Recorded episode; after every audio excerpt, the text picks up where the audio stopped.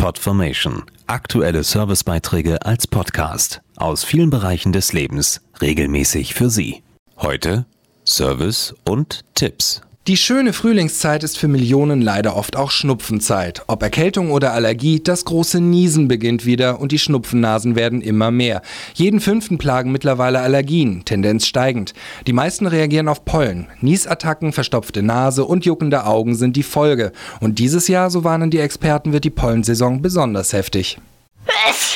Gesundheit, das hört man häufig in diesen Tagen, wenn der Heuschnupfen die Runde macht. Dazu der Allergologe Dr. Joachim Christ. Viele Patienten bemerken Augenjucken bzw. Fremdkörpergefühl, ebenso Juckreiz der Nase, eventuell auch Nasenatmungsbehinderungen. Manche stark Betroffene haben natürlich auch einen Fließschnupfen, laufende Nase oder Niesattacken und Husten. Für manche ist das nur lästig, für andere eine echte Einschränkung der Lebensqualität. Sie schlafen schlecht, haben Kopfschmerzen und können sich nicht mehr gut konzentrieren. Was kann man dagegen tun? Natürlich gibt es die üblichen Behandlungswege mit Nasensprays und anderen Präparaten für Allergiker.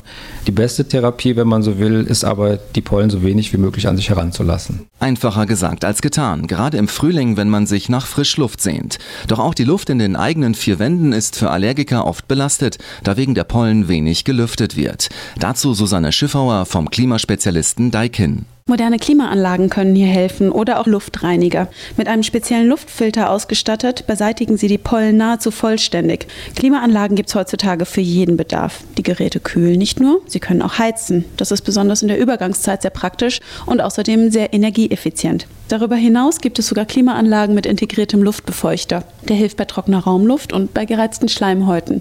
Das ist natürlich eine Wohltat, besonders zur Zeit für alle Heuschnupfengeplagten.